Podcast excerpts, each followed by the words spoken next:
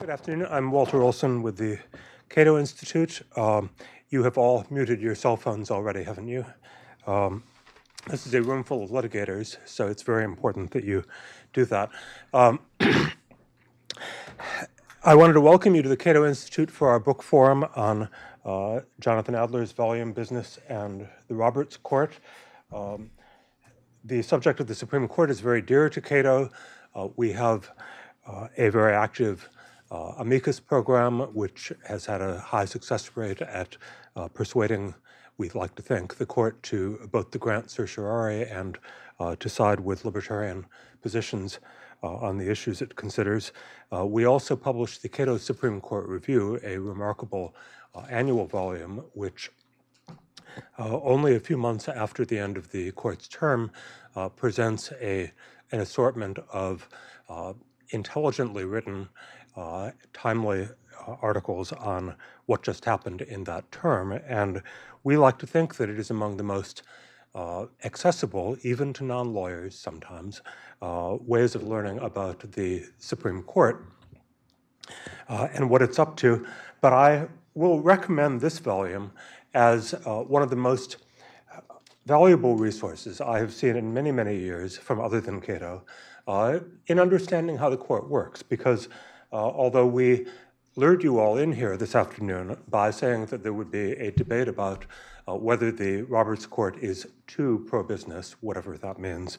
Uh, the fact is that you can read this book with a great deal of profit and pleasure, whether or not you care uh, about the answer to that or whether or not you've already answered that in your head. It uh, provides a wonderful series of summaries of what the court has done in various areas of the law, hard to find elsewhere. Um, my own, perhaps personal favorite, aside from uh, Jonathan's chapters, is uh, Brian Fitzpatrick on civil procedure. Uh, I've been telling people for a long time that uh, the, the uh, most important Supreme Court cases they've never heard of are a pair called Twombly and Iqbal, having to do with the procedure for being able to get into federal court in the first place. Um, and it is almost impossible to explain those for a general audience. Uh, in this book, you will find that it's actually done, uh, and very well too. And so it is for environmental law, for antitrust, for many other topics. And uh, to discuss this, we have Jonathan Adler, editor and compiler of the volume, he is the Johan Verheij Memorial Professor at Case Western Reserve University in Cleveland. Uh, he probably gets the most glamour from being a contributor to the Volokh Conspiracy, the best law blog in the world other than Overlawyered. Um, and he is known particularly for his writing on environmental law and administrative law. Uh, of particular interest, I suspect, to some of you in the room, he is also a Cato intern. And uh, one of the many, many proofs out there that Cato interns go on to do the greatest things. Uh, to comment, we have Andrew Pincus. Uh, he is a partner at Mayer, Brown, and Platt. Uh, he has served as the general counsel of the Commerce Department in the second Clinton administration, and before that in the Solicitor General's office. Uh, in the Reagan administration, he has argued 26 cases before the U.S. Supreme Court. We are very honored to have him this afternoon. So, uh, Jonathan Adler, welcome.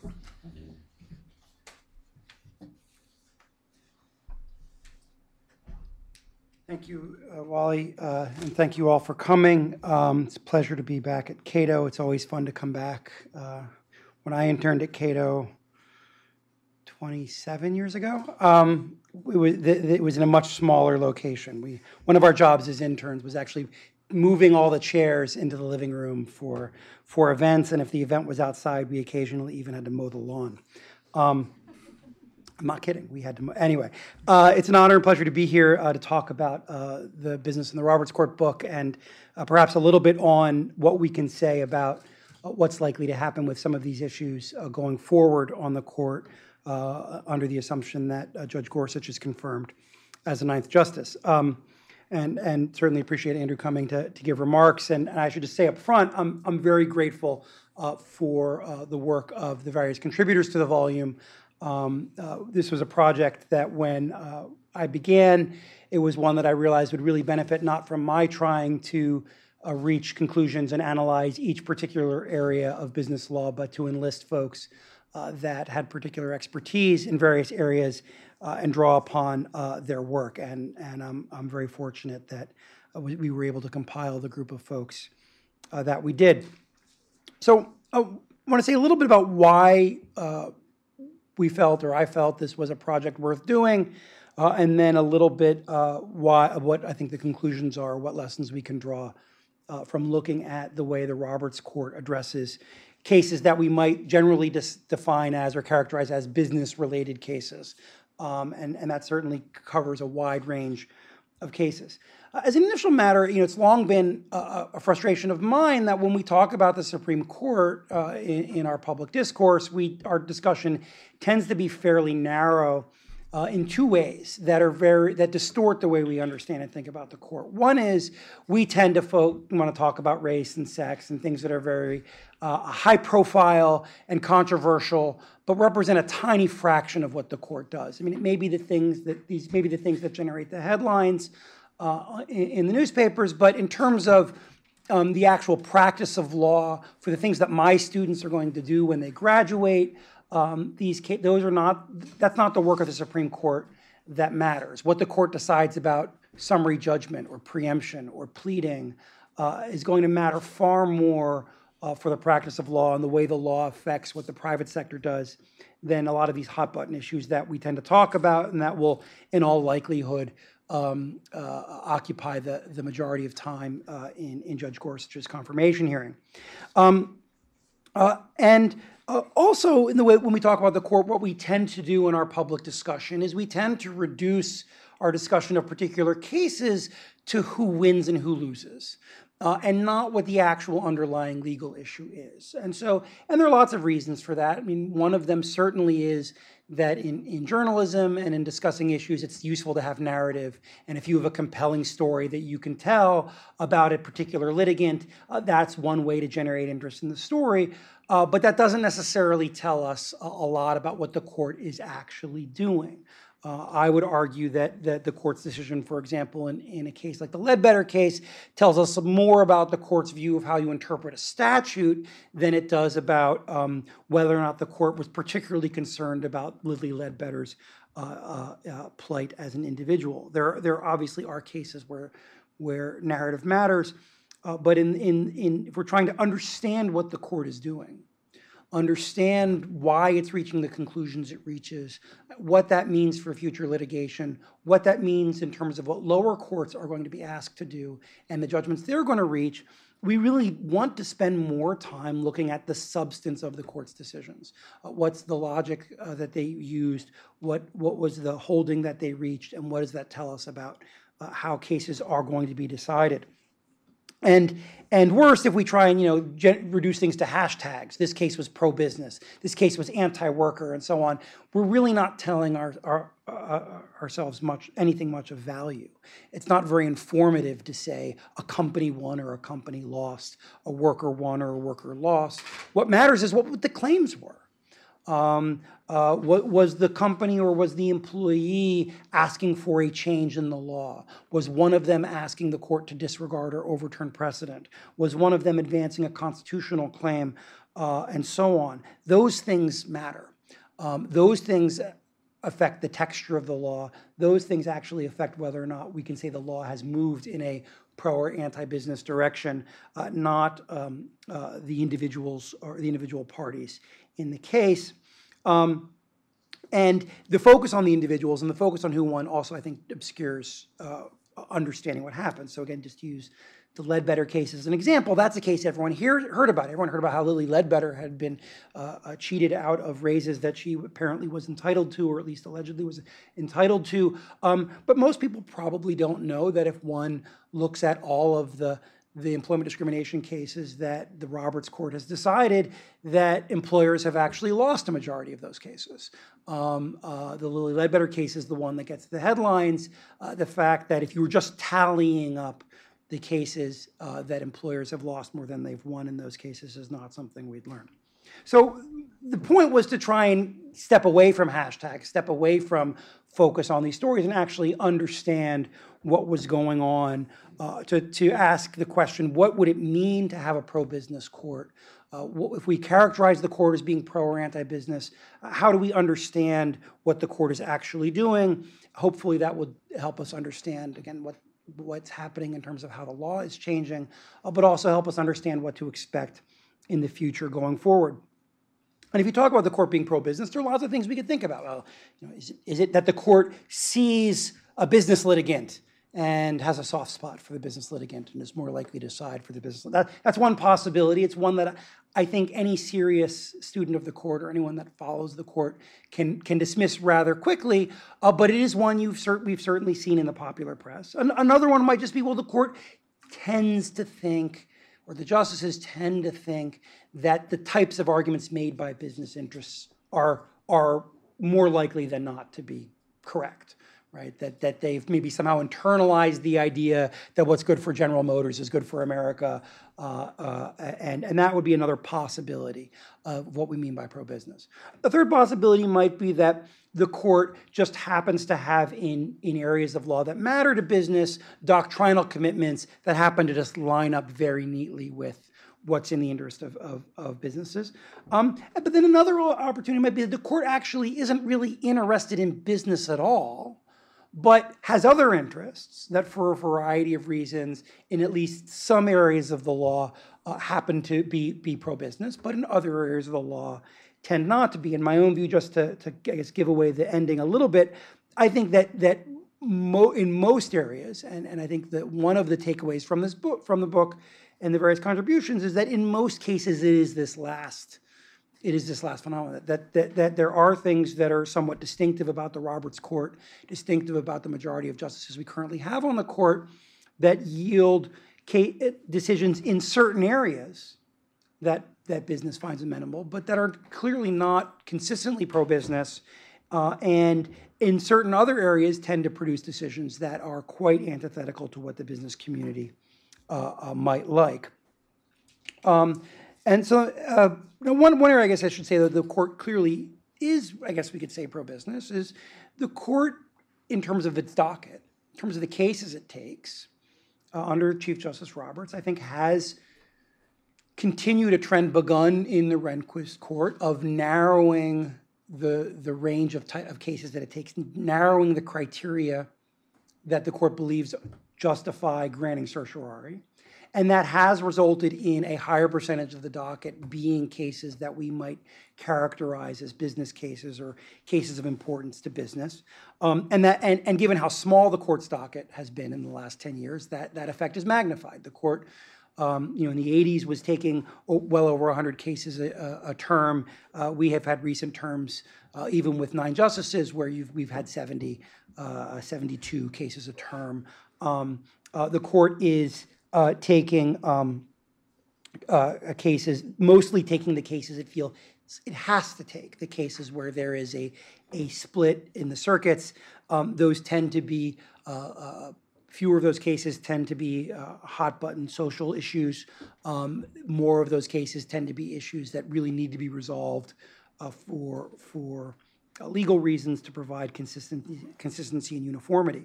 One other factor in this that, that Richard Lazarus talks about in the book, uh, drawing on, on a, a, previous paper he had uh, written for the Georgetown Law Journal, which I think is important to acknowledge, is that, is that the court's narrowing of its criteria for certiorari uh, has perhaps uh, played to the benefit of business in that um, the business community has taken advantage of the specialization of the Supreme Court bar in a way that perhaps other groups have not been able to. And to, to give a very th- quick thumbnail version of, of, of, Richard's argument, which I think is very persuasive, is that um, it is more important than ever in Supreme Court practice to have people that know what they're doing, to have people like Andrew uh, uh, on your side, people that understand what it is the court is interested in.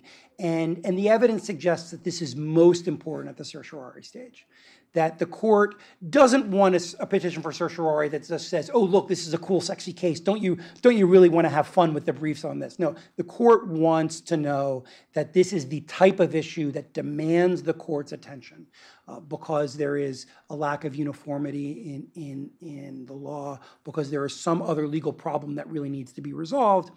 And there's reason to believe that the Supreme Court bar, as it has become more professionalized and more specialized, has really developed uh, the ability of pitching petitions for certiorari right at that sweet spot, really uh, being able, particularly effective at explaining to the court why certain sorts of cases uh, merit its attention. Uh, and there's a reason to believe, if, even if it's for no other reason than ability to pay, that the business community has certainly taken advantage of that. Now, I think one one development that's that's happened, uh, that's begun to happen more and more, and I think Richard talks about a tiny bit um, uh, in the chapter, but I know he's talked about some since then, is that there's also an increasing uh, pro bono component to the Supreme Court bar. Uh, there's an, uh, an, increasing desire the Supreme Court bar as it's become more competitive. The idea that that in order to get the high-paying business cases, you got to have take a lot of other cases, and that that may have begun to equalize uh, the arms race uh, for certiorari a little bit. Um, but there's no question that that um, the specialization of the Supreme Court bar has does affect. Um, what the court is doing.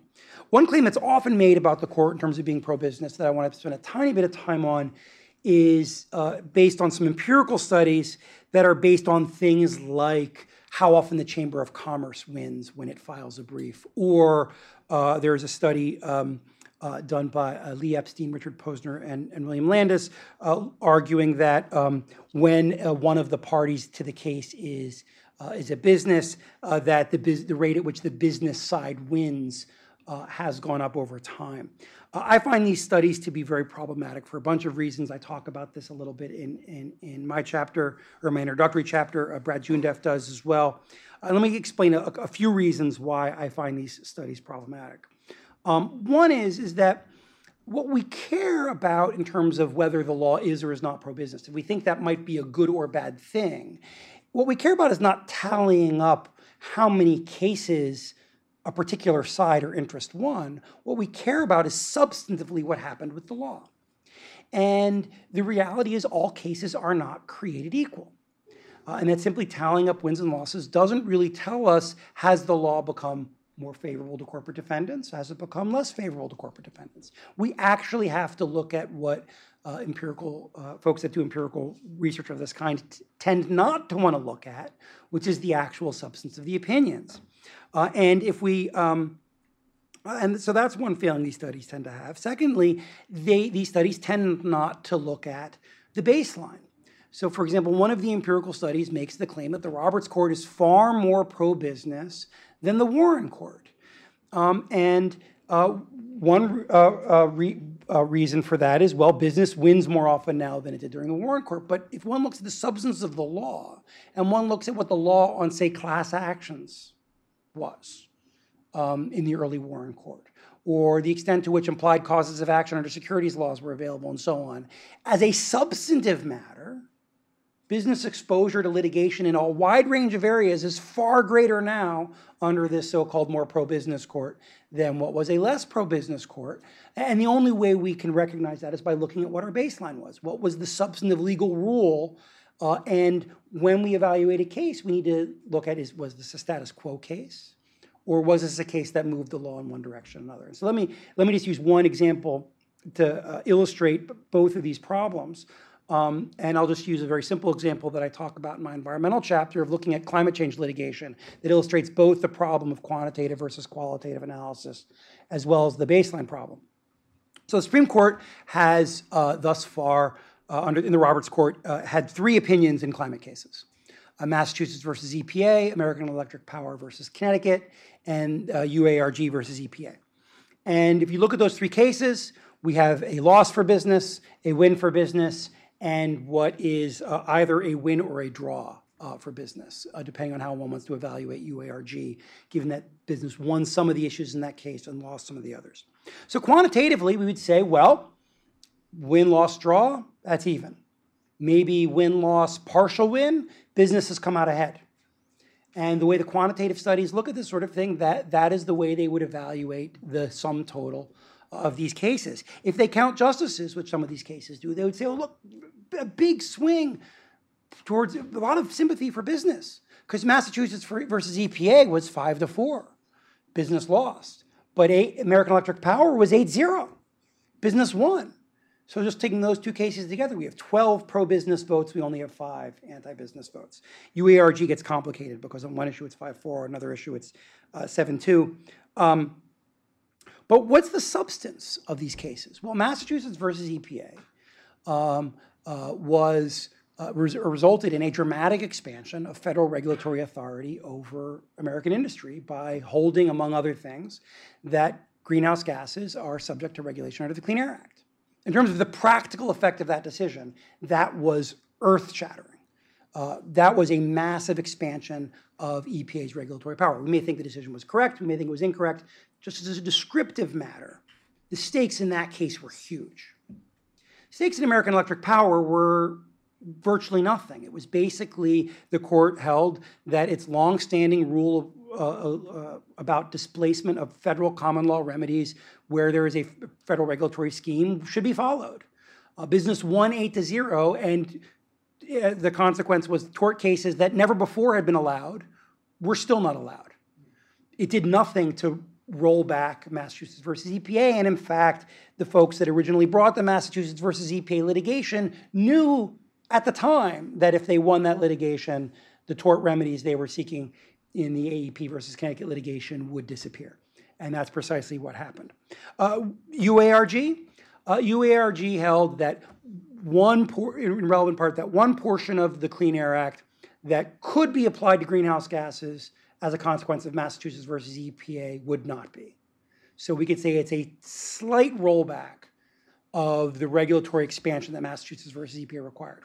So the practical effect of these three decisions, after the, at the end of the day, is uh, the business community is exposed to far more environmental regulation than it was prior to these cases. It's also arguably exposed to greater litigation risk because of the expansion of standing uh, in Massachusetts versus EPA. So the legal environment in this area is far more anti business than it was before this litigation. But yet, if we evaluate it quantitatively, we say, in fact, it was a draw or business came out ahead. Uh, and we can replicate this in, in area after area. The point is that these quantitative studies don't tell us the things we really, really care about. I should note that saying this is pro or anti business doesn't tell us anything by itself about the merits. I'm, I'm, here I'm just being descriptive about how we understand the implications of these cases, not whether or not we should think they are a good thing or a bad thing. Some of the empirical studies have other problems. One of them, for example, decided to build its data set merely by looking at the caption of the cases. So if there wasn't a business in the caption, it wasn't included in the data set. So Massachusetts versus EPA is not even included. You know, arguably one of the most significant business-related cases in the entire Roberts Court isn't even included in one of these studies because the caption of the case was mass a state versus an agency. There wasn't a business in the caption. Um, and and there are a lot of in the environmental area in particular. There are a lot of cases that are of great importance to business that don't come up if you're if you're just focused on the way the case is captioned. So I don't think the empirical studies, um, uh, as they're done, do or if they're not done carefully, uh, do a whole lot. We do have a couple empirical studies in the in the book. Uh, one by Brad Joondeph, I think, does provides the useful uh, window of looking at, at, at the litigation of, say, the Chamber of Commerce and say, okay, the Chamber of Commerce is a repeat player. They file a lot of briefs. If we want to know if they're disproportionately successful, we need some benchmark. And so one of the things he does is compare the Chamber of Commerce to the Solicitor General's office. And he finds that um, uh, using that as a benchmark, the, the, the, argument that the Chamber of Commerce is, is, somehow disproportionately influential loses some steam. Although one thing he also finds, though, is that if the Solicitor General's office and the Chamber of Commerce are on the same side, there's a very good chance that that's the side that's going to win, just uh, quantitatively. And that's very interesting. Um, uh, one thing that might uh, help explain some of that is not merely the, the respect the court has for the Solicitor General's office, but also the fact that the, the Chamber of Commerce has the ability to sit out cases that it knows are losing causes.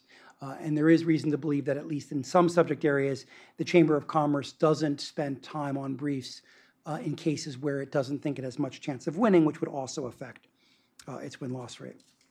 So those are some things, uh, uh, uh, some reasons why I don't like the empirical studies. What can we say quantitative or qualitatively about uh, uh, the court? Um, uh, again, my view is that when you look at across the board at the way the court handles the substance of business issues or business-related issues, um, we see that the court's winning or the business community is winning in some areas and not in others. And if we want to understand why that is, we actually have to understand the other things that the court is paying attention to. Because it, I think that when you look at these cases, business is not what it's paying attention to. Uh, why do I say that? Well, certainly in some subject areas, what we see is the court doesn't pay a lot of attention to the subject matter. Adam Pritchard from Michigan has a, a, a chapter looking at securities law where one of the things he finds is that the Roberts Court's taken a lot of securities cases. But if you read the cases, they don't read as securities law cases. The court is, has no, the justices show no particular interest in the subject matter or what might be distinct about securities law cases. He, he notes that there have been justices historically that cared a lot about securities law. Uh, Justice Douglas had been on the SEC. Uh, Justice Powell showed a clear interest in his opinions about the distinct characteristics of securities law. You read these cases, in his view, and what you see instead is attention to text, attention to statutory interpretation, attention to questions about when you find an implied cause of action and when you don't. The court cares about those questions, but the securities law subject matter is almost incidental. Uh, in the environmental context, uh, I, I, argue we see the same thing. I'm not the only one who who's pointed that out. It's, it's hard to find many environmental opinions in the Roberts Court where any justice on any side of the case says much of anything about the environment and why the environment might be of particular importance. Massachusetts versus EPA is an exception. Justice Stevens does uh, focus on environmental concerns in the opening of that decision. Uh, his dissent in Rapanos uh, is notable in that regard as well. Otherwise, what do these cases look like? They look like statutory interpretation cases. They look like cases about administrative law. Uh, and that's a pattern that I think uh, you see over and over again. And what that I think indicates is that in a lot of these areas, the court does have commitments about how to read statutes. It does have commitments about presumptions about how easy or not easy it should be to get into court. Um, but those are the things that are driving uh, what the court's doing, not the fact that there might be business interests in the case. Uh, another example of the court really caring about something other than business would be Citizens United. And Joel Gora has a chapter in the book uh, making the case, again, I think quite persuasively, that this is a court that cares a lot about the First Amendment. And Justice Kennedy, in particular, cares a lot about the First Amendment. And Justice Kennedy, in particular, unless you're talking about students um, or government employees, uh, doesn't like things that look at all like possible limitations on speech of any kind. And it doesn't matter if it's lies about your military record or, or, or films per, uh, uh, depicting animal cruelty or uh, uh, commercial speech or speech related to campaigns. Justice Kennedy doesn't like any of those regulations. And when you read Citizens United and you look into the background of what the court's doing in the First Amendment, what's doing the work is not that Citizens United might help or hurt business.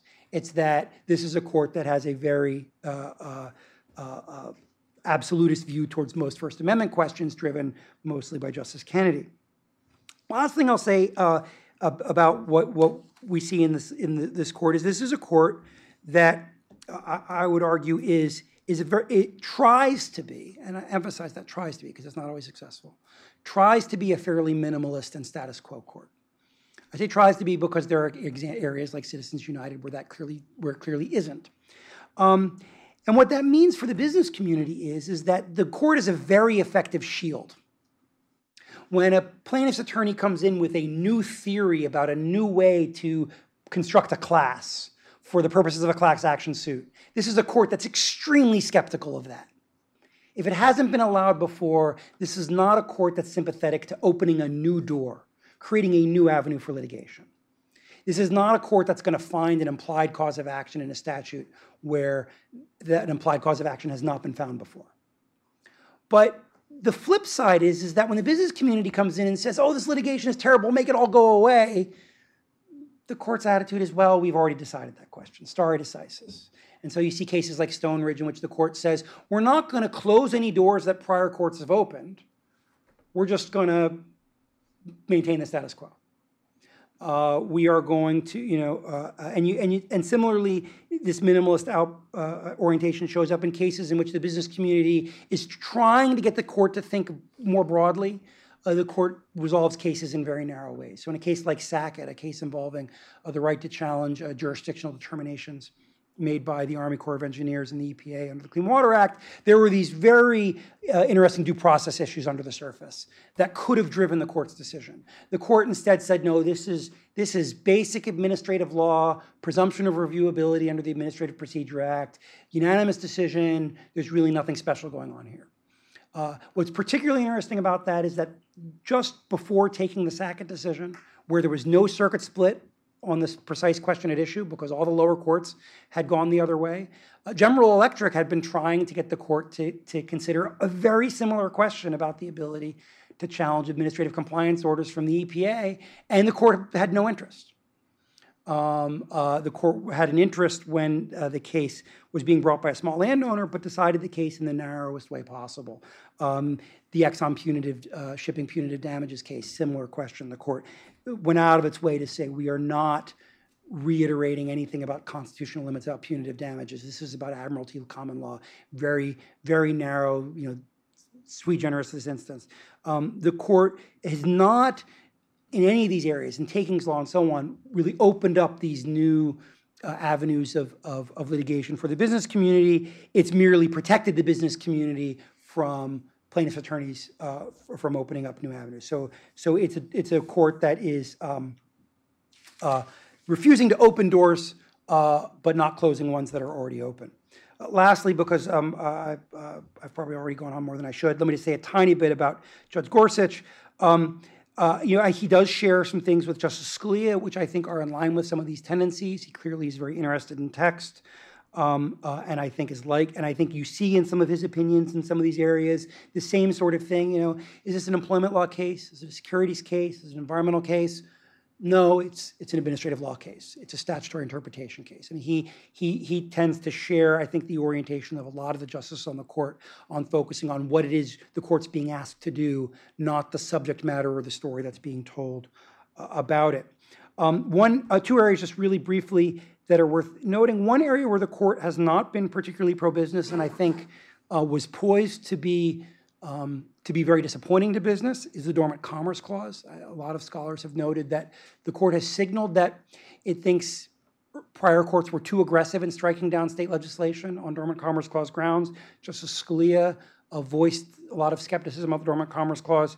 Uh, Judge Gorsuch has at least one, if not more, opinions suggesting that the court should err on being being more permissive of state regulation, uh, and that's certainly not something the business community would like. And then depending on what one's view of Chevron is, um, uh, we know Judge Gorsuch has, has, raised some questions about Chevron. And if you think that Chevron is is a thorn in the side of the business community, I'm not sure that's, that it is, but if you believe that it is, uh, that might be an area where uh, he might push the court to perhaps be a little more pro-business than it's been. Um, but I will stop there. I look forward to Andrew's uh, uh, uh comments and to your questions. Thank you very much.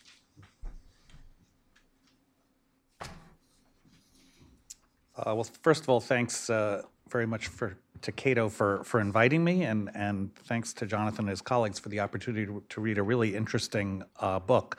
Uh, as someone who frequently, although not exclusively, represents business uh, and business associations before the court, I sort of wasn't sure what I was going to read when I opened the opened the volume. Um, but it really is a terrific uh, debunking, I think, of some very simplistic arguments that you heard Jonathan talking about.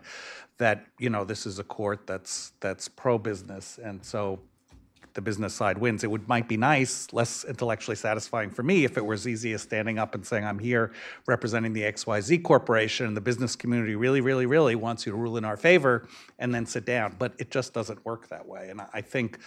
Uh, what's clear, and, and the book does a terrific job of detailing this in a number of areas, is the justices, not surprisingly, have pretty well defined jurisprudential views on a lot of things. And those views, in some instances, may coincide with outcomes the business community wants. Uh, they may not in other areas where the business community is disappointed. But the sort of colloquial discussion of, you know, is the court pro business and does business win or lose? True, businesses win or lose. But I think it really diminishes the dialogue and also and I'll talk about this a little bit more, I think is being used by some people to, to sort of delegitimize the court in some ways when, when the discussion is uh, this is a pro-business ruling and business wins and, and we'll tote up the rulings and say this is a much more pro-business court because although it's true that businesses may win more, more uh, cases, that doesn't really mean it's a pro-business court. I think those are two quite different things, and I think in our in our discussion they've gotten merged in a way that uh, that I think is very disturbing. Uh, just to give a little personal anecdote, a, a number of years ago. Uh, after a term in which uh, the business side won a number of cases, I, I got to testify before the Senate Judiciary committee at a hearing with the very neutral title Barriers to Justice and Accountability How the Supreme Court's Recent Rulings Will Affect Corporate Behavior, uh, where the, the thesis of the hearing really was the terrible Supreme Court is, is pro business and is uh, erecting uh, barriers to consumer rights and other people just for the reason of doing that, not because there was any jurisprudentially justified reason in, in reaching those decisions. So I really do want to want to talk some about that distinction because I think that distinction in our dialogue is becoming increasingly important. But first, let me talk a little bit about the debunking of some of these arguments because I, I, think it's important. And for someone who appears before the court, nothing is more frustrating than someone at the end of the term toting up the numbers and saying, well, the business side won 10 cases and the non business side won nine. And so that obviously means the court is pro business. When, as Jonathan said, what do these cases do? Uh, on a number of vectors, do they are they decisions that just reaffirm what the law is? Many of the court's cases, most of them, are conflict cases. So, in some parts of the country, uh, maybe most parts of the country, the rule that the court suggest, selects is already the norm. So, the idea that there's some dramatic pro business benefit from whatever the court is going to do is, is, just not right. Uh, the other baseline is how important is it? Jonathan illustrated that well uh, with Mass against EPA. Uh, it's certainly true in some in the securities area. Adam Pritchard's article talks about this. Uh, there were some quite minor securities decisions dealing with removal and other issues, and then there was this blockbuster Halliburton that business won, and then there was this blockbuster Halliburton uh, case that put the question of the fraud on the market doctrine uh, squarely at issue before the court. And that's one of the cases where, as Jonathan pointed out, the court said, well, we're not going to disturb this rule. True, it was adopted uh, by a small uh, a court that only had seven justices participating in the case and and true there were some probably maybe there were some flaws in the reasoning but we're just not going to go back and, and reopen uh, that in a in a decision that really uh, keeps securities fraud class actions uh, alive and well even though I think many economists would tell you uh, there's no economic justification for them at all. Um, let me talk a little bit about the case selection issue, uh, because I, I, think that's an, an important uh, area. One thing that, that many Supreme Court advocates will tell you about case selection is, of course, the threshold question is who actually wants their case decided by the Supreme Court. If the prevailing jurisprudence on the issue that you're thinking about is not in your favor, uh, you're not going to be rushing to get your issue decided by the court. Maybe if you're an institutional litigant, you're very happy with the fact that your view has prevailed in four or five circuits around the country. That's the rule of law that people are operating under. And if you go to the Supreme Court with the case, uh, you could have the opposite rule prevailing in the whole country. So, in a world where the jurisprudential approaches of the justices may mean that some consumer side or plaintiff's lawyer side uh, arguments aren't going to prevail, those people aren't trying to bring cases to the court. So it may not be that surprising that the docket is skewed at the outset because it's often the if you believe, and I think the book does a very good job of showing that in a number of areas, it just happens that justices' jurisprudential views are going to lead to an outcome that the business side wants uh, of course you want to get your case to the court. And the converse is also true. If you think you're going to lose, you're not rushing to get your case to the court. So I, I would be a little skeptical about looking at the case selection um, decisions as something that is indicative of some interest in even uh, protecting business or, or deciding issues that business want to be, wants to be decided. It may just be that one side of some of these issues is actually much more actively trying to get them before the court uh, than others. That's certainly true if you look at an area that's unrelated to business. Take criminal law. Most of the cases that the court takes are uh, cases in which states are uh, petitioning uh, part of that is because of deference to states, but part of that is that criminal defense lawyers are not expecting a lot of victories, except in some very narrow areas. So there's not an intense effort by the organized criminal defense bar community to, to prepare and manage issues to get them to the Supreme Court uh, with the expectation that there will be a big triumph there if they do that. Uh, so, one reason to view case selection with skepticism. Um, the other thing, and, and I've had this discussion with, with Richard Lazarus, who's a former colleague of mine from the SG's office and a great professor, is it's true there is a Supreme Court bar nowadays, uh, but it's also true that there is no case that's a credible cert candidate that won't have the opportunity to be worked on by an Supreme Court expert, whether it's the plaintiff side, the defense side, environment, criminal defense, there are lots of people out there uh, who are very eager to work on cases uh, that have a chance of going to the court, uh, and often will do so uh, for little or no money. They may be in institutions that provide that uh, service. They may be on law school faculties. They may be in law school clinics. So there's a lot of help out there on all sides of the equation. Uh, one reality has been that the business community has been more willing to take up that help than other uh, other areas. Uh, some people have just, maybe for reasons of territoriality or whatever, uh, the idea of using Supreme Court experts just hasn't caught on as much in, in other parts of the uh, bar that appears before the court. That's changing, actually. I think it's it's much more frequent now uh, even in, in areas representation of labor unions, representation of environmental groups, things that really didn't happen even five years ago, much more uh, of a, an effort to use the Supreme Court bar. So I think there too, while the business community may have been an early adapter, uh, the idea that there is some imbalance in advocacy, I think, doesn't really hold much water uh, anymore. Um, the other thing uh, that I think is changing a little bit is, is what is pro business? Uh, in some areas, that's really up for grabs. Um, antitrust, for example, almost in every case, uh, and the piece uh, in the book notes this there are businesses on both sides. They may be small business versus big business. Sometimes they're big business versus big business. Uh, so the idea that some kinds of rulings uh, are necessarily pro-business or anti-business or that there is a pro-business position I think is is much harder to find than it used to be, and and that's also true uh, on the other side. There are issues that the business community now cares about that it didn't care about before uh, in the Windsor and Obergefell cases, huge amicus briefs participation by the business community. Especially in the Windsor case involving DOMA, there were real burdens on business uh, from a rule uh, that had a different marriage standard uh, under federal law than under state law. And a lot of businesses said, we just can't actually cope with this.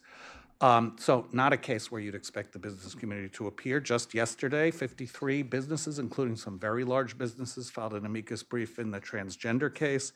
Uh, a number of businesses filed an amicus brief in the Texas immigration case last term. So the definition of business and what interests business and what business cares about is quite different from the sort of conventional uh, regulatory, what's going to affect directly affect the bottom line stereotype that that I think some people uh, like to promote, and then some some things are characterized as business issues uh, that don't really uh, have much interest in business. And at the top of the list, I would put campaign finance reform. Campaign finance reform is really something that was a focus of politically minded groups, and to some extent the ACLU.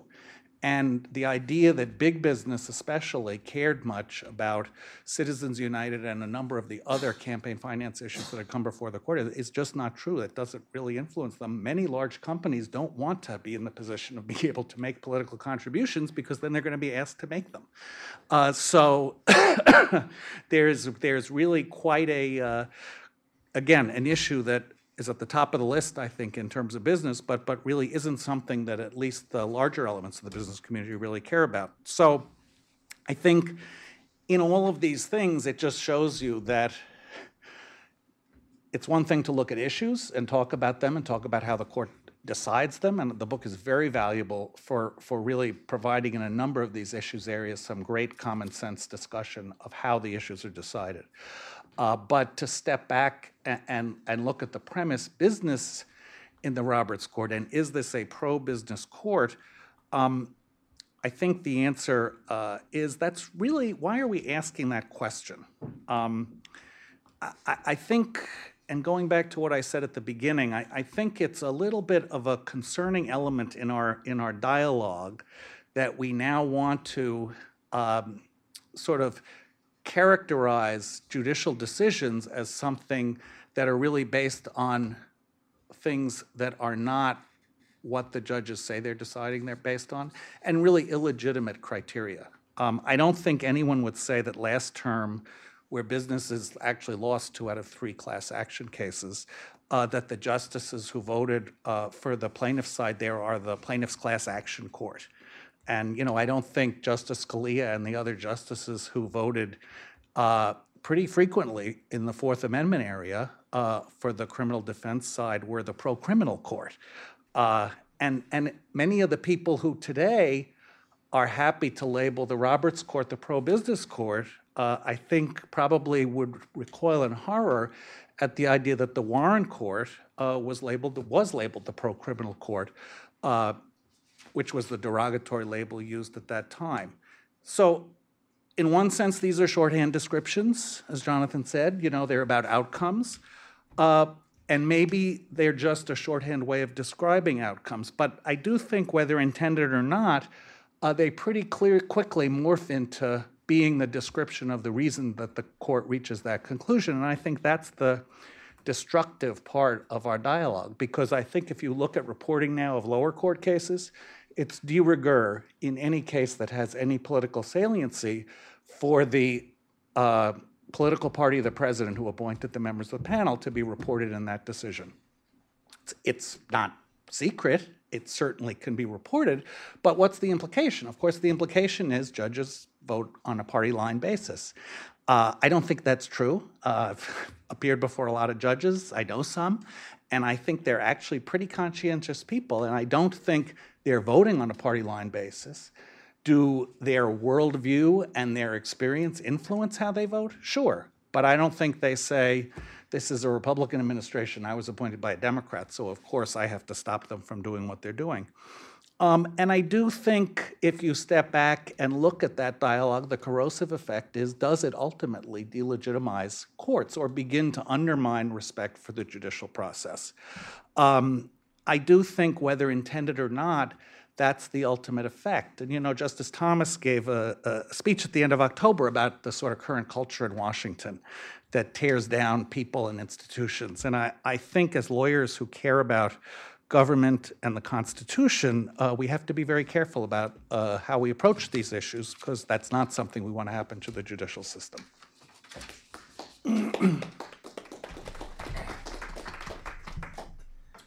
well, thank you, uh, Jonathan and Andrew, and I'm going to take the moder- moderator's prerogative, usually to ask a question, but I may just ramble on for a minute or two about themes uh, from the book that I um, uh, would add to what has just been said, because the question is the Roberts Court too pro business uh, is always implicitly compared to, to what? And uh, what I take from that question is that it's more pro business than the person asking the question. The person asking the question wishes it were more anti business.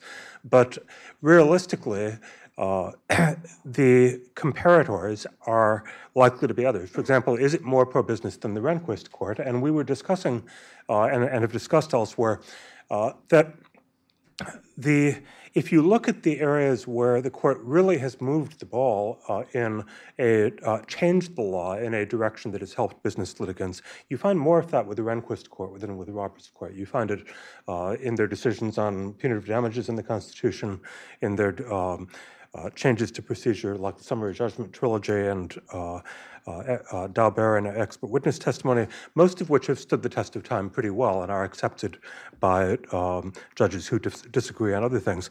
Uh, Roberts Court more cautious. Um, you can also ask compared to what, as far as the presidents who appointed them, are, the, are they more pro business somehow than the presidents who appointed them expected them to be? And I would just, thinking back over the various presidents we've had, none of them have been Bernie Sanders. It may be that a quarter of the American population wishes there were Bernie Sanders type judges, but uh, I don't think that Bill Clinton intended to appoint anti business firebrands, and he did not. Ginsburg and Breyer are not anti business firebrands.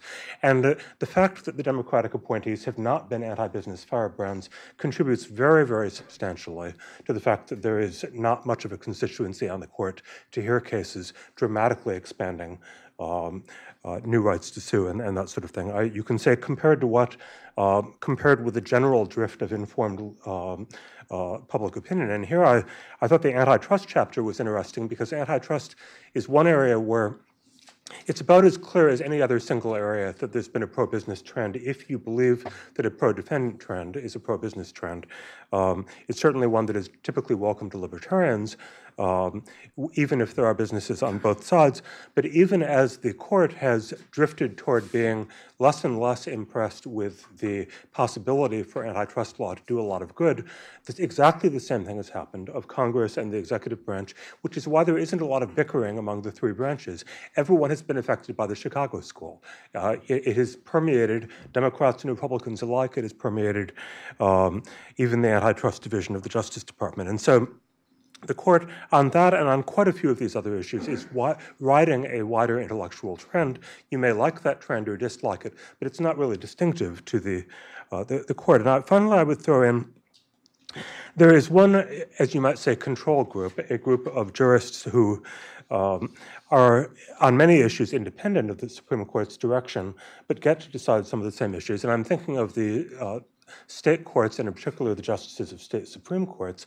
Um, I've written a series of books about the legal system, and I can tell you an awful lot of the litigation explosion, as, as it was experienced in America, was driven by state supreme courts being wildly liberal. You know, Cal- California, New Jersey, um, and, and many others were churning out this dramatically anti-business new precedent uh, and new doctrine throughout the 70s and 80s.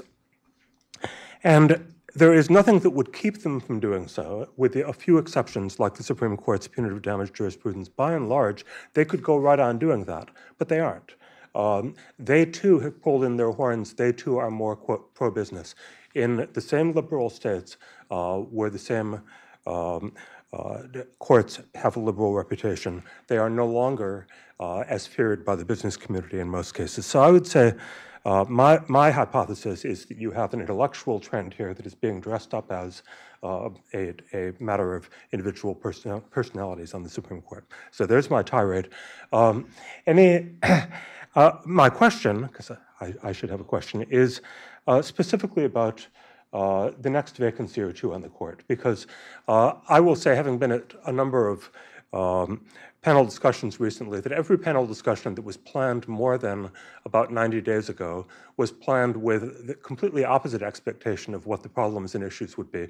Um, I was expecting that there would be uh, a shift toward a more um, liberal court coming up, and I'll bet a lot of you were too, and were uh, therefore prepared to ask which issues are going to tip that were filed for before.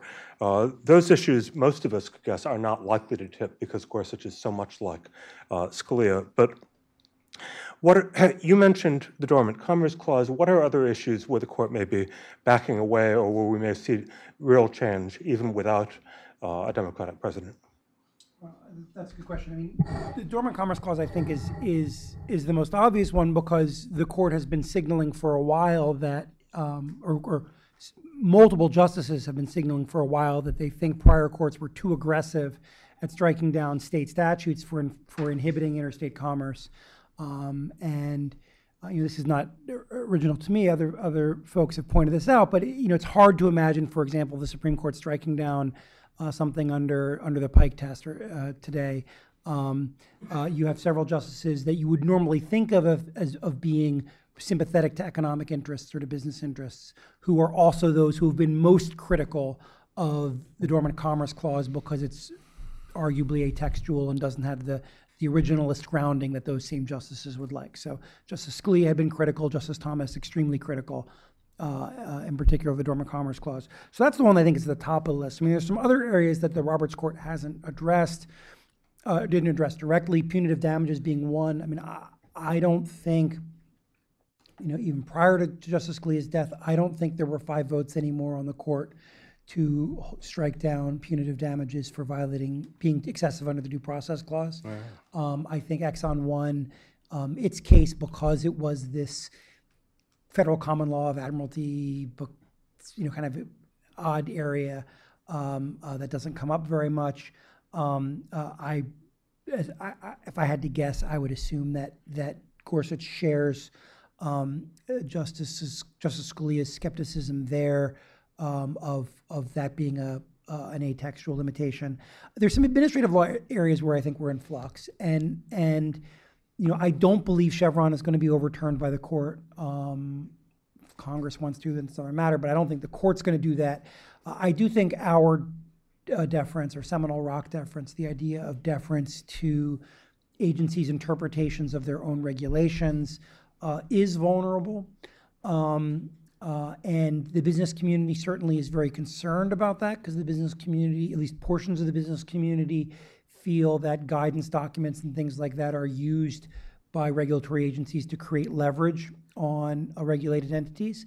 The interesting thing about this area of the law, though, is that it's this underlying question about deference to agency interpretations of their own regulations is across the board. Uh, I mean, the court, until the, the Trump administration withdrew the guidance, the court had the potential to address this question in, in the transgender bathroom case, um, uh, where the part of the case was that there was this letter that had been written by um, an official in the Department of Education saying, oh, this is how we are now interpreting our, our old regulation. Um, and the Fourth Circuit relied upon that. Um, so, you know, there are that is an area that, that I think the business community is watching very closely um, uh, that um, and cares a lot about but could come up, you know, might come up in a business case, but could also come up, you know, in immigration, in civil rights. It come up in a lot of other, um, a lot of other contexts. Um, you know, I think we'll get some clues as well. I mean, there's a, there's there's some areas like commercial speech that I think are in potentially in some flux. The court has a commercial speech case this term um, that I, I, think an oral argument they they there were some they weren't quite sure how to view, um, but that's an area that I think it's possible we could see some movement, um, dep- and particularly depending on whether or not both uh, Justice Gorsuch but also future nominees differ from uh, the justices they replace. Do you, do you have anything? Um, well, I just, I guess I would say about the Commerce Clause, I certainly agree that the Pike balancing test is probably, if it even still exists, which it probably doesn't, uh, won't exist for very long. I, I do think discrimination certainly express the express discrimination against interstate commerce, and either and even some of the elaboration on that by the court is pretty well established, and I think uh, will be hard to back away from, and, and also has some federalism undertones to it because it's really about protecting uh, some other states, often from uh, from the from the overreaching of, of one state.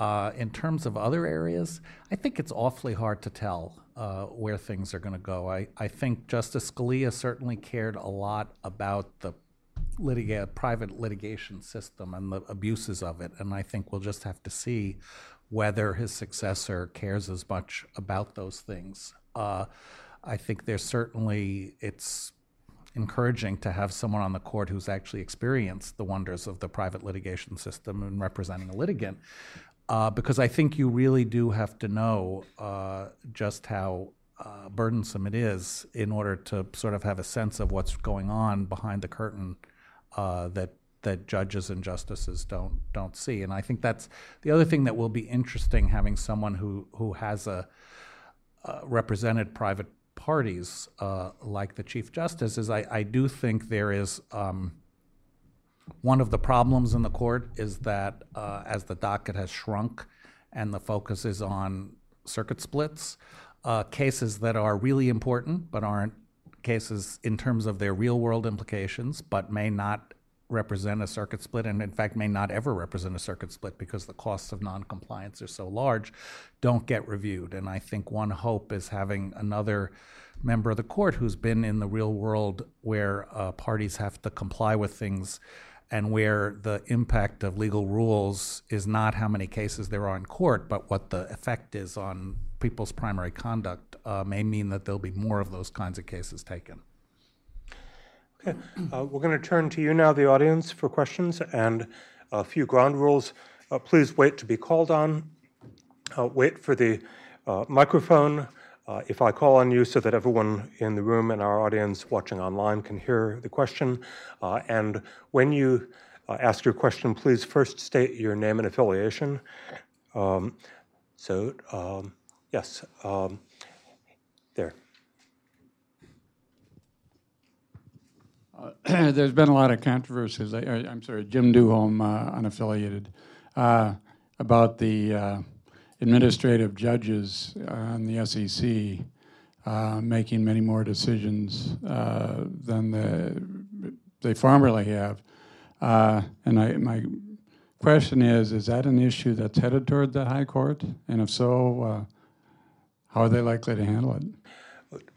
just to reiterate it, because I, I, suspect a lot of the audience doesn't know uh, that controversy closely, uh, the Securities and Exchange Commission, uh, when it files a complaint against you, may be able to take that complaint to its own administrative law judges uh, rather than uh, a regular court, and its uh, success record at convincing its own judges is pretty impressive, which um, has led for a long time, not just recently, to um, criticism from libertarians and others of should agencies really be able to get the benefit of in-house judges um, uh, or should uh, separation of powers require that those particular powers of prosecution, as it were, and, and judgment be separated. Um, I believe there is now a circuit split on the question. Yeah, one circuit has approved the SEC's use of its own administrative law judges, and another one has questioned it. And um, that is a red flag that yes, it may be at the Supreme Court. Although the, the circuit split is on a pretty narrow issue, right? This, The question, the question, and the D.C. Circuit just granted rehearing en banc last week or two weeks ago on this issue, and we'll we'll hear the case uh, later this spring. Uh, it's really who appoints ALJs. Does it have to be an agent? Are they inferior officers? In which case they'd have to be appointed by an agency head uh, or they are employees, which means anyone can appoint them. They aren't now at the SEC and most agencies appointed by agency heads. So that would require a change in the appointment process. I'm not quite sure that that change in the appointment process is going to have much of a change in the real world uh, effect of ALJ. So there is then this broader question, uh, which I think is probably one that ultimately is going to have to be resolved by Congress and not in the courts about, as Walter said, is there something wrong with the structure that lets the prosecutor pick the favorable forum uh, with the target of the government enforcement action having nothing to say about that decision?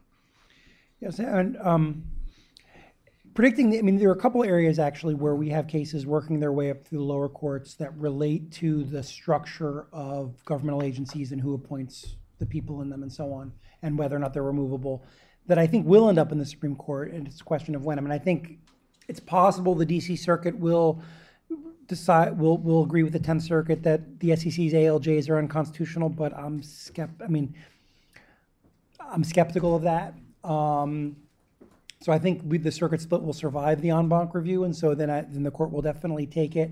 Um, the DC Circuit is also reviewing en banc um, the, the panel decision that held that the composition of the Consumer Financial Protection Bureau and the way that the, the head of that is selected and insulated from removal is um, unconstitutional. Um, that's a good candidate for certiorari because it's a, you, you, it's really hard to get a circuit split on that question, and the court knows that. Uh, and I think the court is interested in these kind of formalistic questions about how you structure governmental agencies a lot at stake.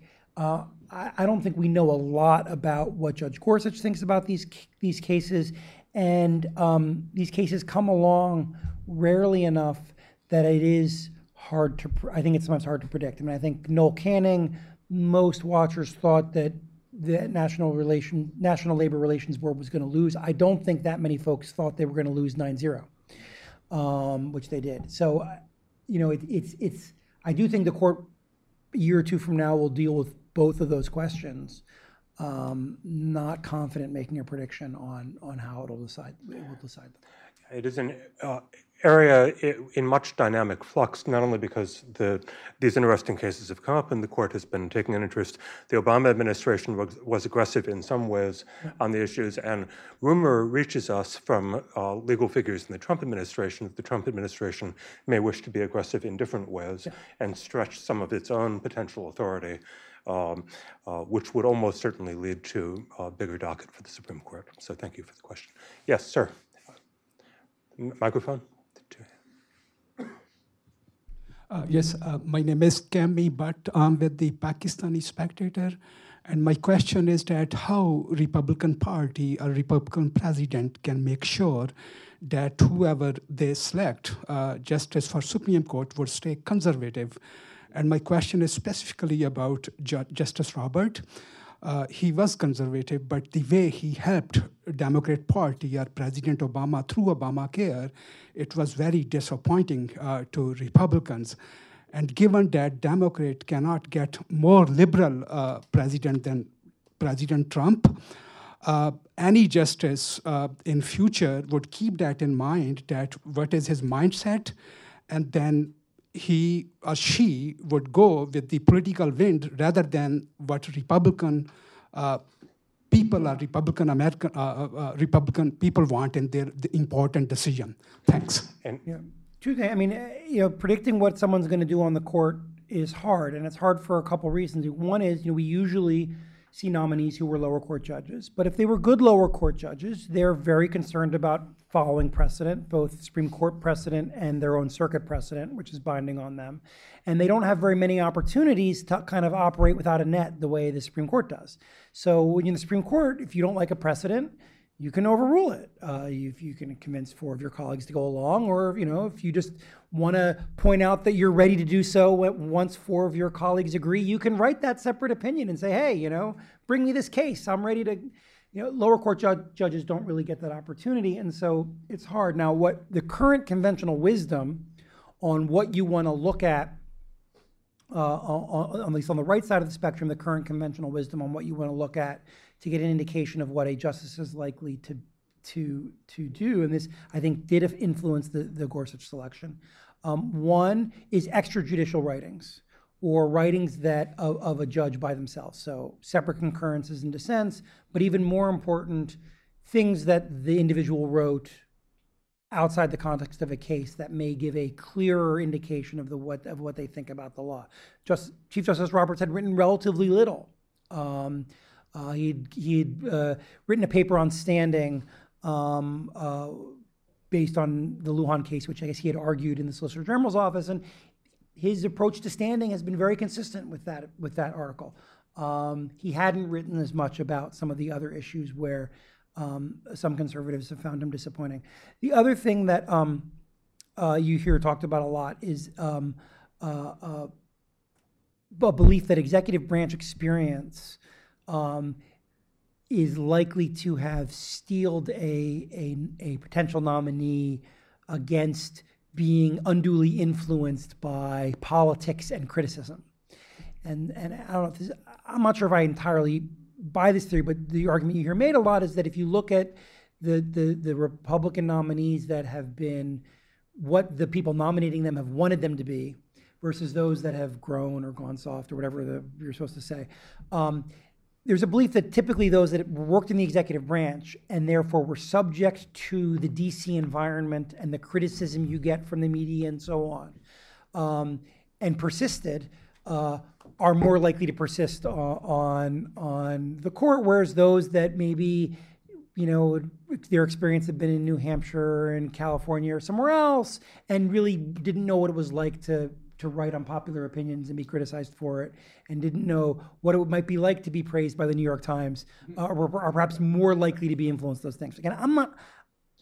I'm not sure that I, I think that that's a good predictor, but that is that you you certainly see in certain circles that being pointed to as as something that is an indicator of whether or not uh, a, a, a justice is likely to be consistent over time. Are there more questions? Okay, we will break then for refreshments. Um, oh, I'm sorry. Is there one? Yes, sir. And this will be the last question, but thank you. Go ahead. Yeah, so uh, Kenneth Jost with Supreme Court Yearbook. John, good to see you. Um, and um, as long as you just said that Chief Justice Roberts has been consistent on standing, I- I'd like to hear you explain how it's consistent that he voted against standing in the Massachusetts climate change case, but uh, he must have voted in favor of standing in the Texas immigration case.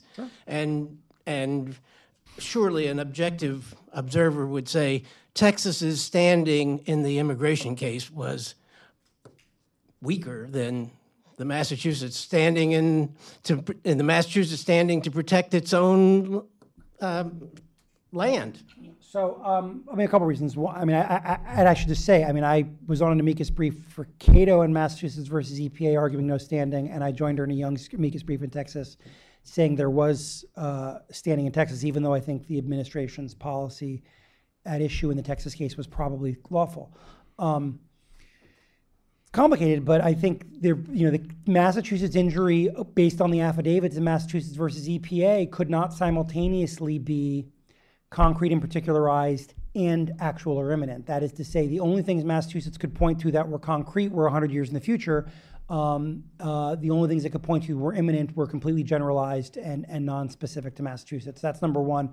Number two, um, the Massachusetts opinion um, uh, uh, argued that the Clean Air Act created a, a procedural right of the sort that um, we see under, say, like NEPA, that lim- virtually eliminates the the the um, uh, requirements for causation and redressability, and that was a key part of the analysis in in Ma- the Massachusetts versus EPA decision, relying on the language to that effect in Lujan.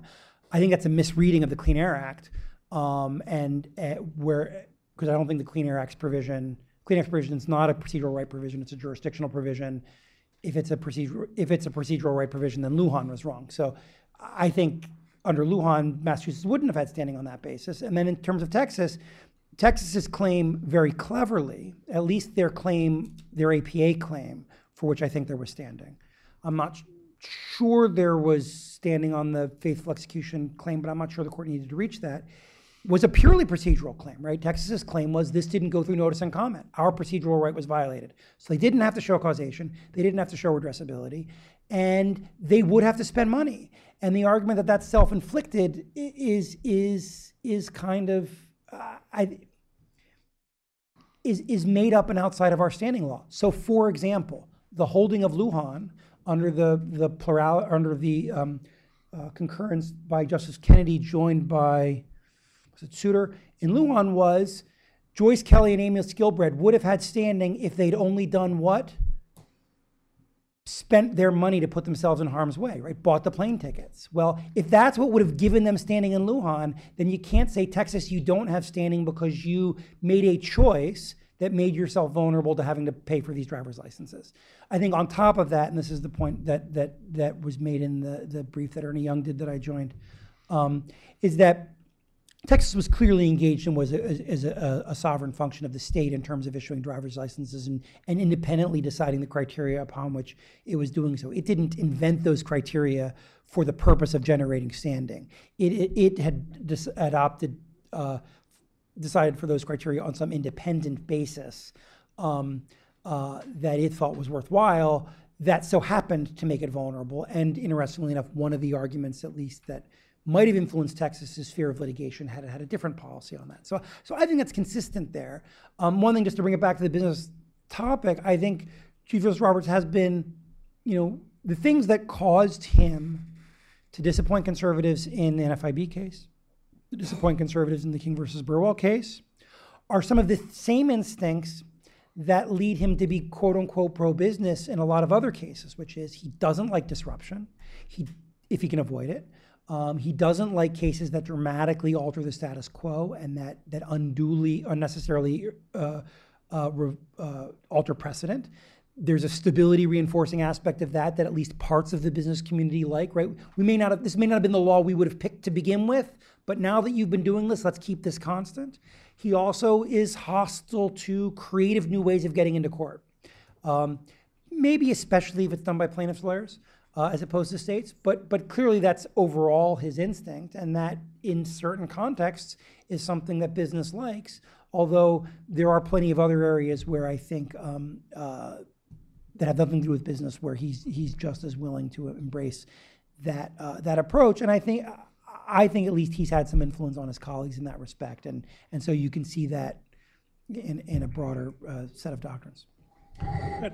Well, that was a fruitful question, so thank you.